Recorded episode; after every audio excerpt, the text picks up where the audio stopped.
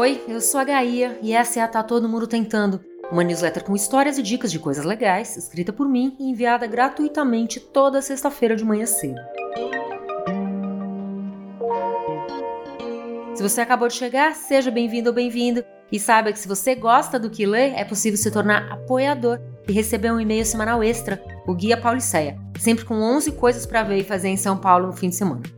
E você que já é apoiador do guia vai ver que o dessa semana tá um pouquinho diferente, já que temos eleições no domingo e muita coisa fecha. Também tem cupons de desconto para você usar em dois eventos bem legais que vem aí.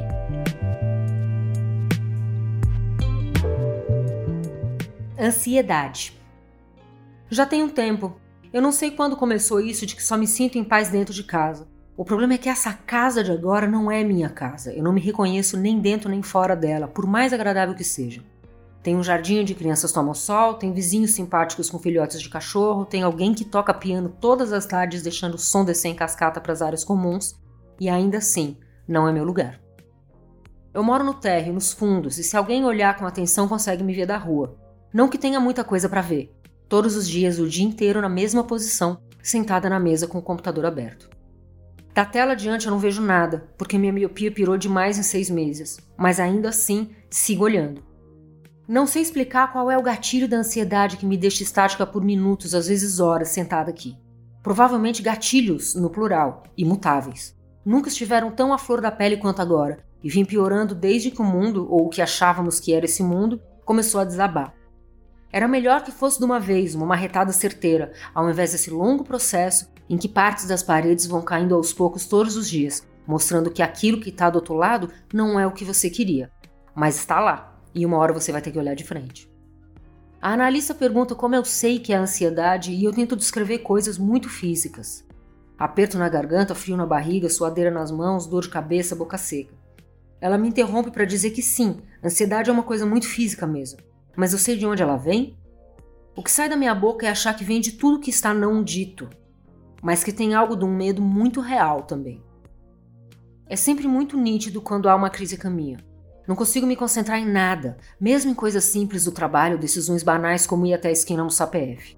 Quando dou por mim, já perdi umas duas horas empacada no mesmo ponto, apesar de ter disponível tudo o que preciso para seguir em frente. Os recursos estão ali, ao alcance, mas meu braço não se move para pegá-los. Algumas pessoas comem balinhas, outras roem as unhas, fumam cigarro, rabiscam papel, olham demais o celular. Eu me limito a seguir olhando pela janela, de forma vaga, como que esperando. Penso em levantar e jogar uma água no rosto e beber água do filtro, mas a ideia de ir até o banheiro ou a cozinha parece uma odisseia, e eu fico cansada antes de levantar da cadeira.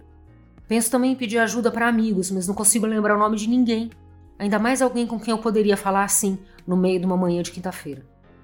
É essa paralisia que entrega tudo o que preciso saber. É uma crise. Tento lembrar que, como todo vagalhão, a crise também passa. É importante não tentar controlar o relógio, não tentar me preocupar com a duração do transincioso e nem superanalisar caminhos de saída. É só preciso esperar. O que acontece é que andei sentindo tanto ódio que comecei a andar na rua com um martelo dentro da bolsa, como se fosse revidar fisicamente naquilo que me aflige.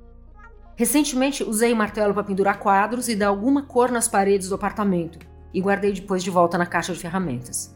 A questão é que a raiva passou e o que entrou no lugar dela foi medo. Nem toda a esperança estrelada do mundo no momento é capaz de me fazer esquecer que a reconstrução é longa e que ainda há várias marretas por aí tentando impedir. Ainda assim, é preciso começar em algum momento. E a previsão do tempo diz que domingo aqui em São Paulo a chuva dá uma trégua e o sol volta.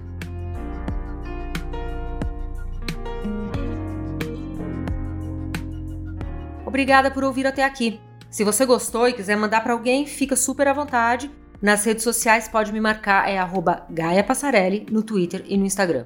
Como sempre, para falar comigo é só responder esse e-mail ou deixar um comentário no post. Também quero aproveitar para lembrar que a partir dessa edição eu vou fazer uma breve pausa nos textos inéditos da Tá Todo Mundo Tentando, republicando algumas coisas do passado que vocês podem ter lido ou não, mas que eu prometo são bem legais. Para quem apoia e assina o Guia Pauliceia, não muda nada. Sexta que vem eu volto. Bom fim de semana e tchau!